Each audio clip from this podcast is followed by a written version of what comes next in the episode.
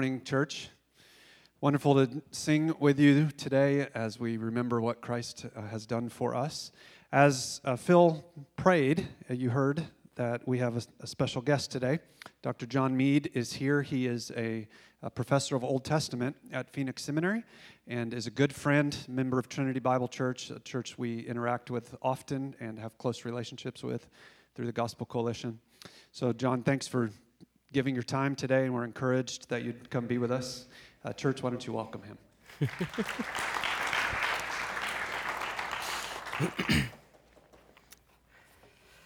All right. Well, thank you so much. well, I'm sure you've heard this one before, but uh, it's partly my task this morning uh, as the guest preacher, right, to make you long to have Chuck back, right, standing right here. Yeah. So, um, so we'll we'll see if I can do my best on that uh, this morning. But uh, in all seriousness, it is my uh, privilege to open the Word of God to you from 1 Samuel 5, uh, verse 1, uh, to chapter 7, verse 1. But before we, we look directly at the passage, let's review where we are in the story of Samuel. By the end of chapter 4, Eli and his two sons are dead, right? It's a pretty grim day in Israel. They're dead. And uh, the entire affair was so devastating that Phinehas' wife named her newborn son Ichabod. I don't ever recommend you naming your child Ichabod, okay? Because it means, where is the glory? That is, it's not here, so it's departed, right? The glory of the Lord has departed. Ichabod. So um, the ark, then, uh, the ark of the covenant, the ark of God, the ark of the Lord, has gone into exile, according to the end of chapter 4. Now, there's one slight confession I need to make, and it surprised even me in the first service, and that is I call the name the Lord, I call him Yahweh because that's the Hebrew name for his word. So everywhere in your Bible that you see Lord in all caps, right? L O R D. You guys know what I'm talking about? Yeah? Okay. Uh, the, the, the, Hebrew word underneath that is Yahweh.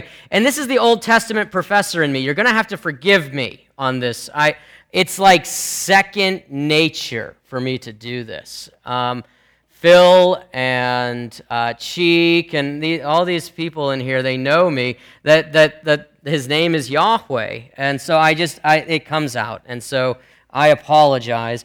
I'm okay with the translation, the Lord, just for the record, just so you know. Uh, you can also use that, and he will respond to that too. Okay. so, so it's it's more of a matter and problem with me. Okay, not not you or the English translations. So, my goal this morning is to show you from this passage that Yahweh is a warrior and that he is the sovereign king who brings his enemies to their knees in order to save his people. The, a subsidiary thing that I want you to see from this passage is that Yahweh is glorious. Isaiah 66 says, that the heavens are his throne and the earth is his footstool. And as such, he, he engages in warfare, not just with people uh, like the Egyptians, right? We're going to allude to these stories here in a minute, but he actually engages in warfare with the spiritual powers and authorities in the heavens. And that's good news for us. Because these forces want to take us out. And he fights for his people. In a time when the people of Israel had forsaken Yahweh and even the holy priesthood had become corrupt, Yahweh was on the move. He was continuing to watch over his people and to lead them towards a king after his own heart. The book of Judges continually asked or, or continually lamented each one did what was right in his own eyes. There was no king in Israel. Remember that? Each one did what was right in his own eyes. There was no king in Israel. Well, the book of Samuel is first and foremost going to give us a king at the end. So let's look at God's mighty acts here in chapters 5 and 6 and how we should respond to his sovereign rule. Now, there are two points of background before I get into chapter 5 that we need to understand before we look at the meaning of God's word this morning and apply it to our lives. The biblical authors, right, wrote in a time, place, and culture very different from our own. And to understand their message, you see, we need to press into their world. So, first, how did they view the Ark of the Covenant? And second, how did they view other gods like Dagon? So, the first question the Ark of the Covenant was the place where God revealed himself and was also a symbol of his kingship. Exodus 25, 21, and 22 says this And you shall put the mercy seat on the top of the ark, and in the ark you shall put the testimony that I shall give you. There I, the Lord, will meet with you, and from above the mercy seat, from between the two cherubim, right, overlaid in gold, that are on the ark of the testimony, I will speak with you, Moses, about all that I will give you in commandment for the people of Israel. That's the place where God meets with the intermediary to convey God's message to the people. Now, of course, the mercy seat, right, is the place where purification of sins and the appeasement of God's wrath took place in Israel. More on that in a, in a little bit. The second point I want us to see about what this ark is it's a box. It's a box. It's really not anything more in structure than a box with a, with a pretty fancy cover on it, the, the mercy seat itself. But in 2 Samuel 6 2, we learn this. And David arose and went with all the people who were with him from Baale, Judah, to bring up from there the ark of God, which is called by the name of the Lord of hosts who sits enthroned above the cherubim. Thus, Israel, you see, also viewed the ark of God as the throne of God. In fact, the, the ark would have looked like a box and would have functioned as the footstool, you see, for God's feet.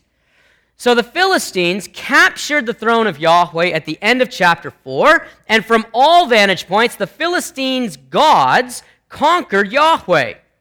And this brings us to our second point of background. What about the other gods, like Dagon?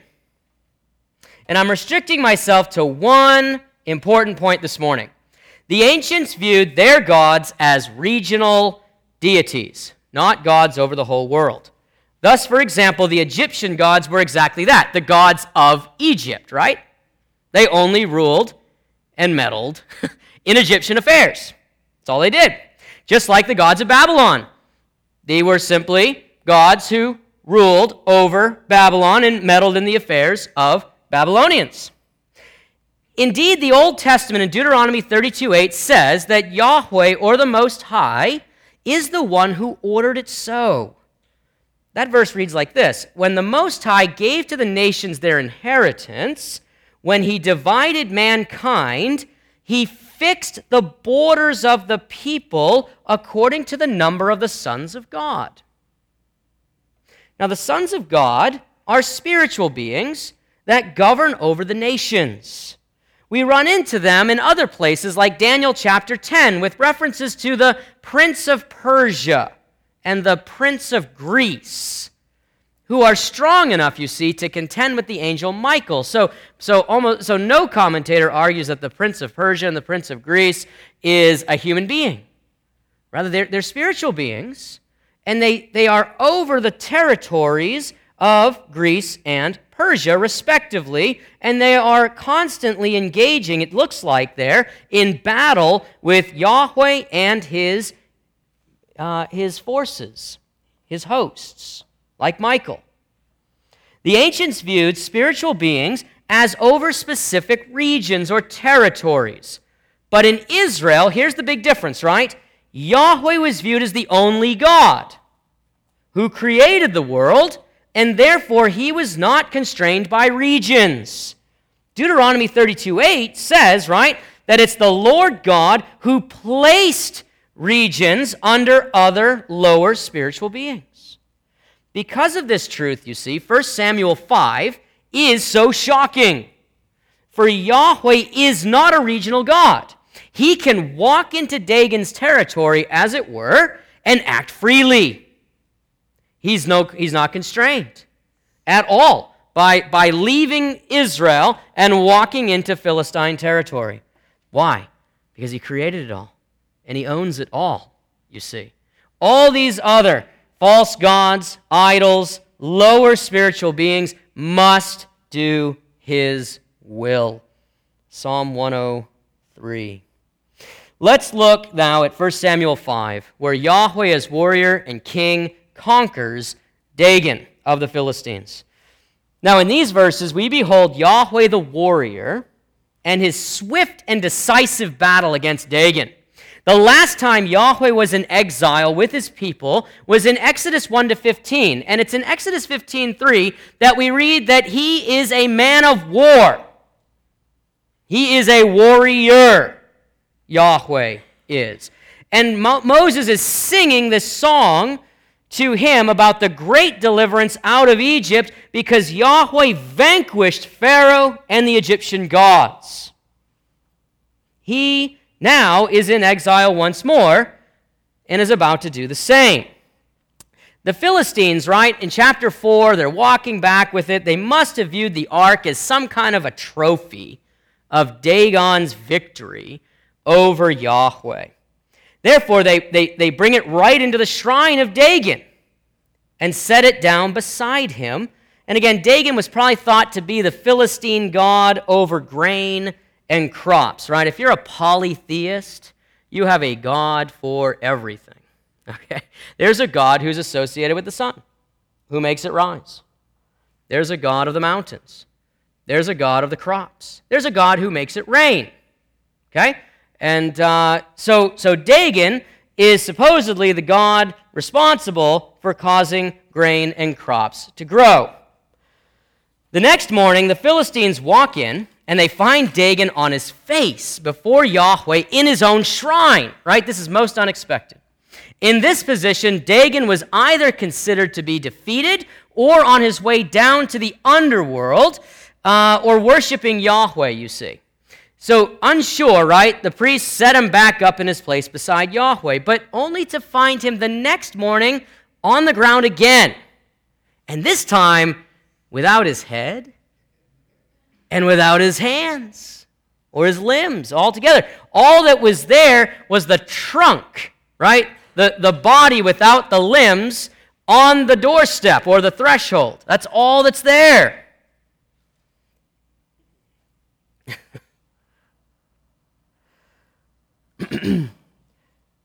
Thus, Yahweh has utterly defeated Dagon and left him completely powerless right? The hands in that culture, right, often symbols of power.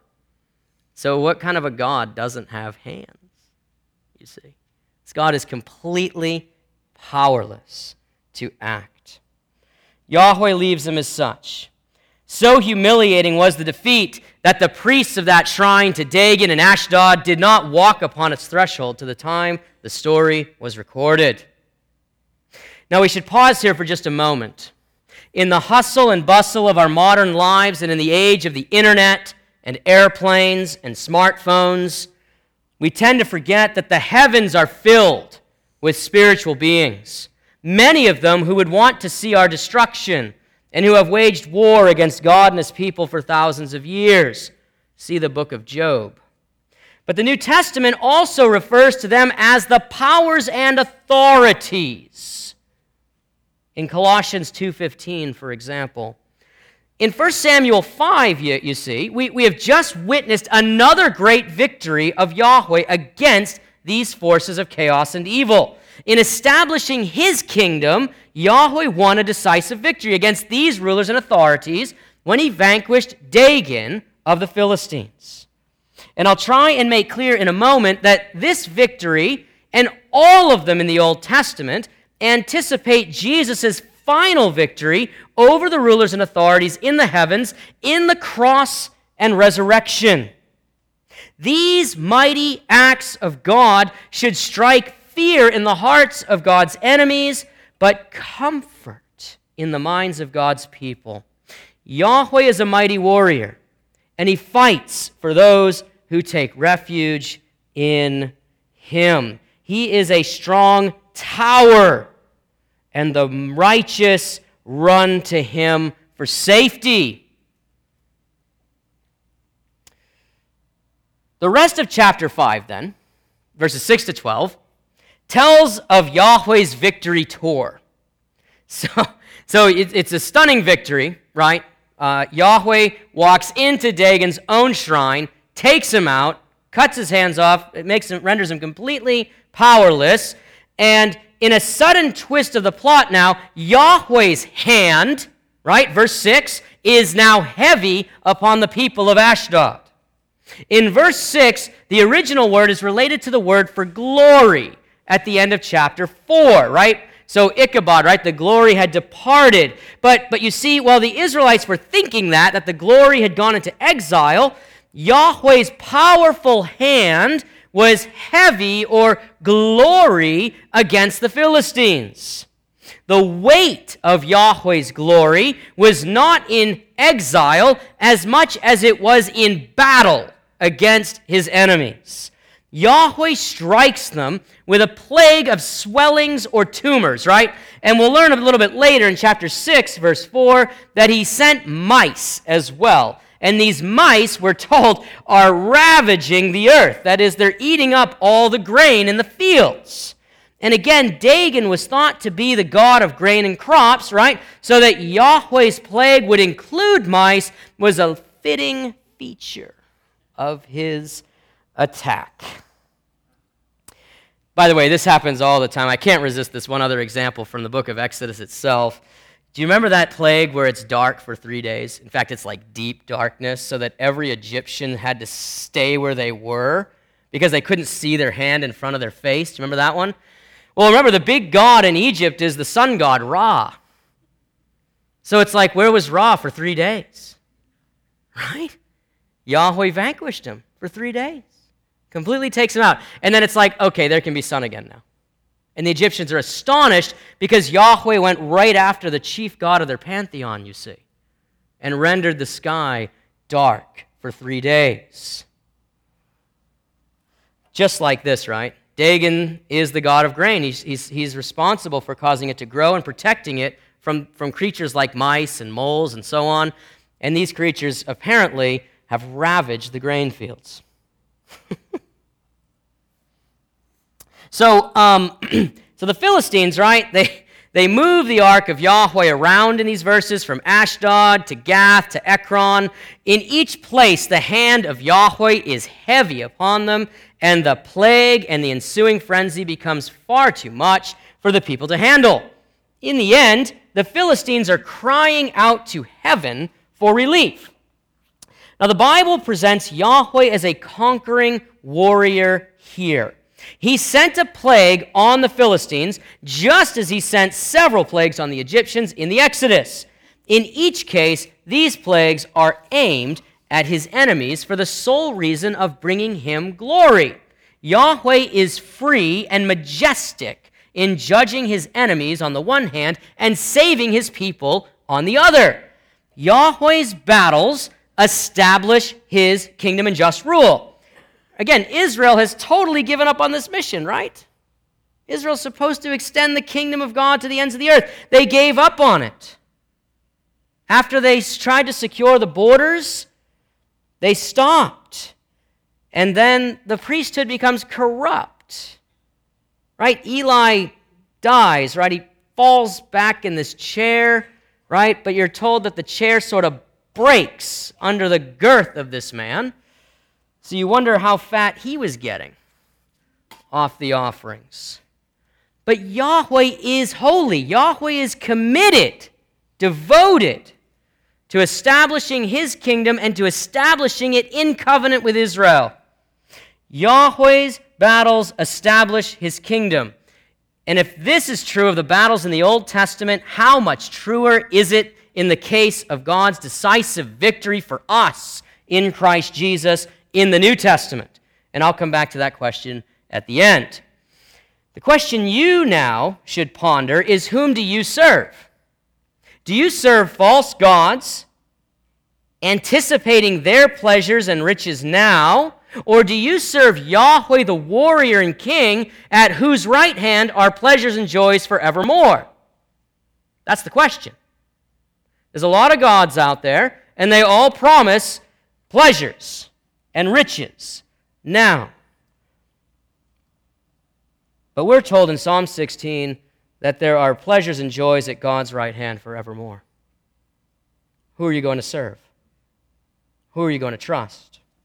I think this story makes no doubt who we should trust, right? Because as the, as the victory tour continues, you realize that Yahweh is the winner, and Yahweh is the servant king. So, moving now to looking at Yahweh as king in exile in chapter 6, we see that there is a stunning irony. Maybe even we might call it dark humor in chapter 6. The Philistines have gone through more panic, dismay, and plague than they bargained for, and they're now ready to be rid of the ark. So the Philistines summon their priests and their diviners for advice on how to get rid of it. Everywhere they take it, right? It's just constantly defeating them everywhere they take it. So the Bible's humor and irony is palpable now as the Philistines come to honor God although in very unholy ways, as we'll see, while the Israelites, who should know God, can't even occupy the same space that he does. The Philistine priests and diviners advise returning the ark with a guilt offering. They know that they've offended Yahweh, which would have astonished the Israelites. On the other hand, the Philistine priests counsel for how to return the ark breaks the Mosaic law, which the Israelites would have found quite humorous. But in the end, the Philistines intend to honor God. First, the Philistines build a cart pulled by milk cows to move the ark. And at this point, right, if you know the Mosaic law, you know that the only way to move this ark is by Levitical priests, right, carrying it on poles. The second thing the Philistines do, which is crazy when you compare it to what the rest of the Mosaic law says, is that they prepare a guilt offering of five golden tumors and five golden mice to relieve them from the heaviness of Yahweh's hand.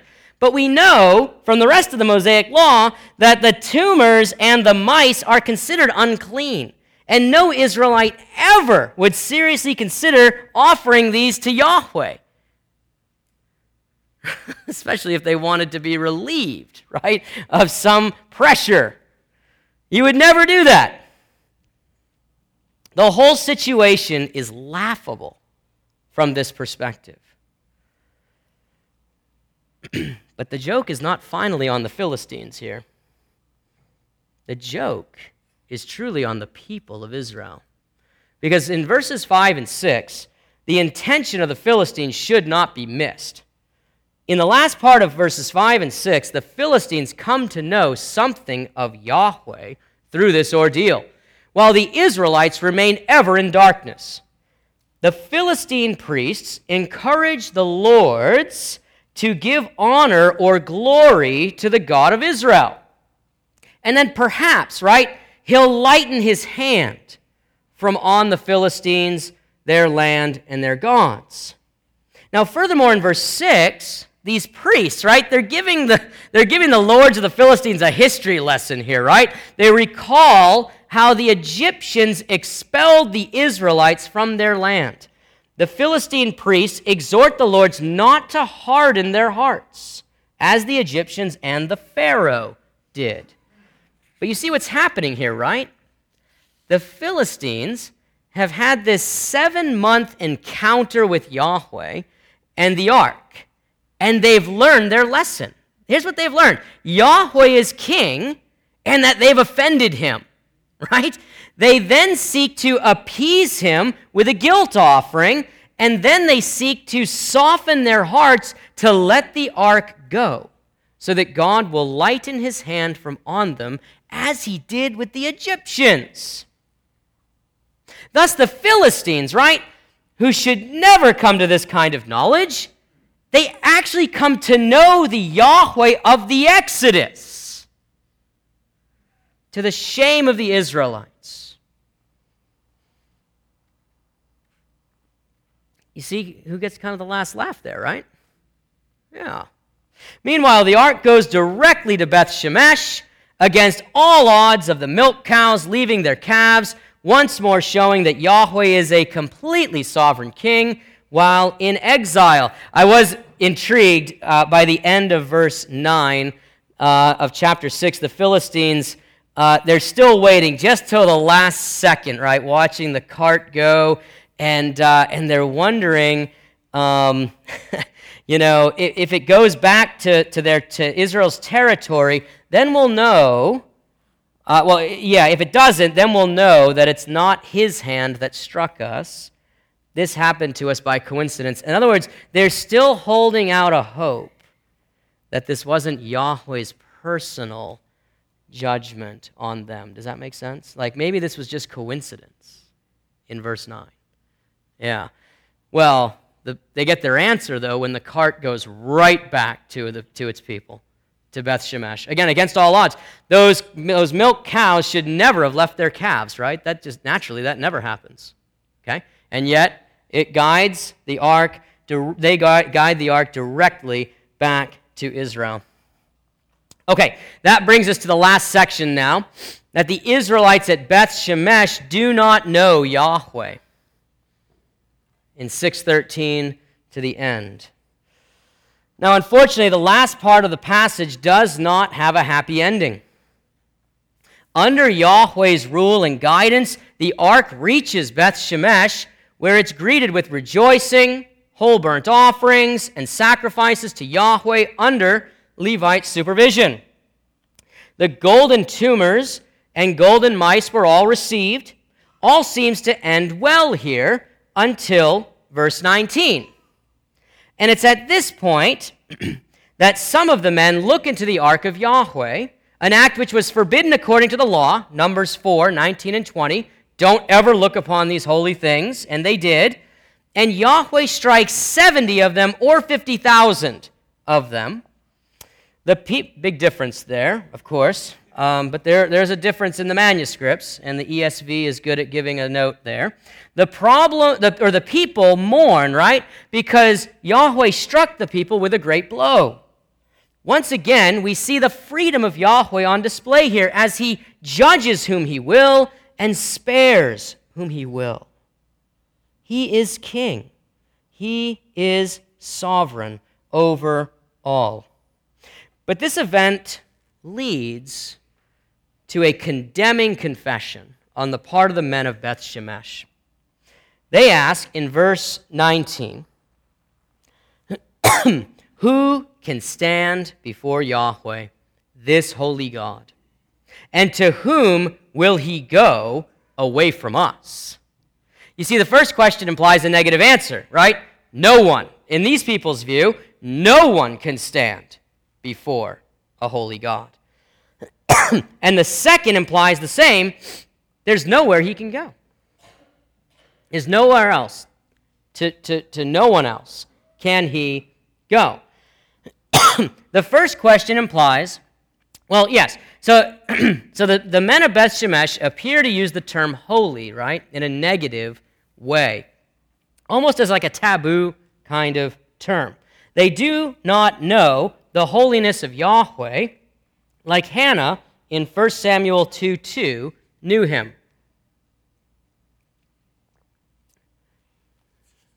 If you're in your Bibles, turn back a couple pages to 1 Samuel 2 2. This is the only other time the word holy has been used in 1 Samuel up to this point.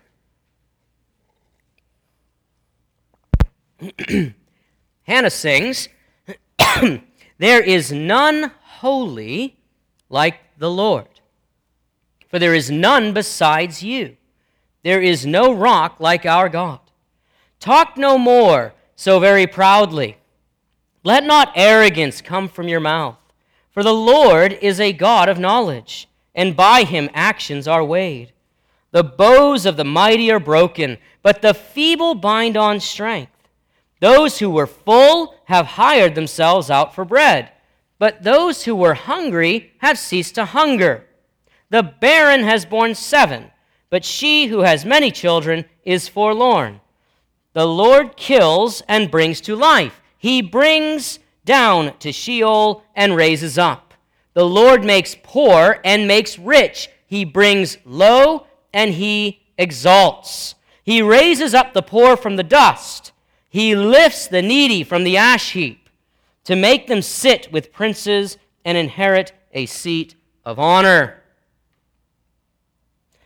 You see, to Hannah, Yahweh's holiness is not a reason for fear or, or, or a cause of, of taboo, but, but rather, Yahweh's holiness means he is devoted to help the humble and lowly and to oppose the proud and mighty. To the one who knows Yahweh, his holiness is not a cause for fear, but a source of strength and encouragement, just like Hannah says. There's no one holy like the Lord. And yet, look how she goes on to describe him. He is a friend of the lowly. Does that make sense? And yes, he is devoted to becoming the greatest enemy to the mighty. But this is his holiness. He's devoted to himself and his way. Now, now the men of Beth Shemesh, right in our verse, use the word holy of Yahweh in a negative way because they do not know how to relate to him as the devoted warrior and king that he is. There's an open problem in Israel now because Yahweh has returned to a people who are not devoted or consecrated to him and his way. And so they stand up and they look at him and they go, Who is this holy God? We don't know. And I wish we could send him someplace else. But there's nowhere else to send him. So there's going to be a problem in Israel. They're devoted to their own corrupt ways, but Yahweh has returned to stay. Despite their wishes for him to move on, there's no other place for him to go. And in chapter 7, Samuel's reforms begin with calling them to return to Yahweh with all their heart. For the people do not love Yahweh with all their heart, soul, mind, and strength. So there is hope with this warrior, with this servant king, but it always requires a turning from your sin and your corrupt ways and to turn to him and to love him with all of your heart, soul, mind, and strength. What does the Lord do with that person? He welcomes him in every time. Every time. So, um, so kind of stepping back now, sort of looking at the Bible as a whole, our text this morning, right, shows that Yahweh is a warrior and a king over all the peoples of the earth. And furthermore, all peoples will have to bow to him in full loyalty or face his open warfare, right? That seems to be the conclusion. The ark was Yahweh's throne and symbol of royal authority. And as he toured Philistine, the Philistine territory, all became confronted by his rule and were subjugated to it.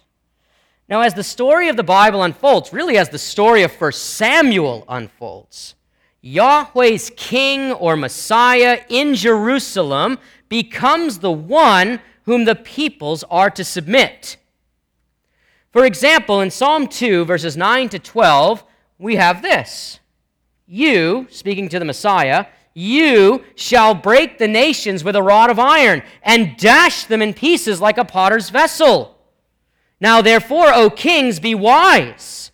Be warned, O rulers of the earth. Serve the Lord with fear and rejoice with trembling. Kiss the Son lest he be angry and you perish in the way, for his wrath is quickly kindled. Right? So, so no one's bowing down to the ark here, right, in this passage. They're not bowing down to the, the temple. They are encouraged here, the kings of the earth are encouraged to kiss the ring, so to speak, of the king, of the Messiah. And in the New Testament, right, Jesus is the fulfillment of Psalm 2, clearly, and he's the fulfillment of all similar Old Testament expectations. If you want to turn to God, now you bend the knee to his son, Christ Jesus, right? Yeah. There's no, there's no ark, there's no temple to go and do that to, but you, you actually bend your knee, bow your head to the King, Jesus, who is reigning at the right hand of God in heaven, you see. The second biblical theological conclusion is this, and that is the other aspect of the ark, and that is where atonement was accomplished. The men of Beth Shemesh asked, Who can stand before Yahweh, this holy God? The immediate answer is the one who fears Yahweh and trusts in his promise can stand before him and be forgiven by him. Psalm 130 O Lord, if you keep a record of wrongs, who could stand? Right? Who could stand? Same question, except this is not a skeptic like the men of Beth Shemesh. In Psalm 130, he says, But there's forgiveness with you, O God, for the one who fears you. So the Old Testament clearly has a way to stand before God. You must fear him and trust in his promises. And Romans 3:25 says clearly that God put forth Christ Jesus as a propitiation, that is, as the mercy seat itself, where God's wrath was appeased and his just punishment was satisfied, just like we sang here this morning. All those who have placed their faith and trust in Christ are covered by his blood, and therefore the wrath of God is no longer aimed at them but aimed at Christ. And that's the gospel this morning, which was anticipated in the Old Testament in passages even like 1 Samuel 5 and 6. But clearly, this was fulfilled in the New. Now, in the closing minutes that we have left, let me just give a few applications. Ultimately, there's no do this or do that from 1 Samuel 5 and 6. Yeah. So so these, this is my attempt at wisdom here, okay? Um, when I read 1 Samuel 5 and 6, I think its first intention is to shock readers like you and me by showing just how powerful, sovereign, and free Yahweh is. Okay? That's the first thing. May we be completely awestruck and enamored by his glory by his heavy hand upon his enemies. I'm also struck that Yahweh is not doing this in a vacuum. He is Israel's warrior. And as a warrior, he fights to defend and rescue his people from danger and harm. Hannah knew Yahweh like this. Unfortunately, not all Israel knew him as this warrior. The question is do you know him as this warrior?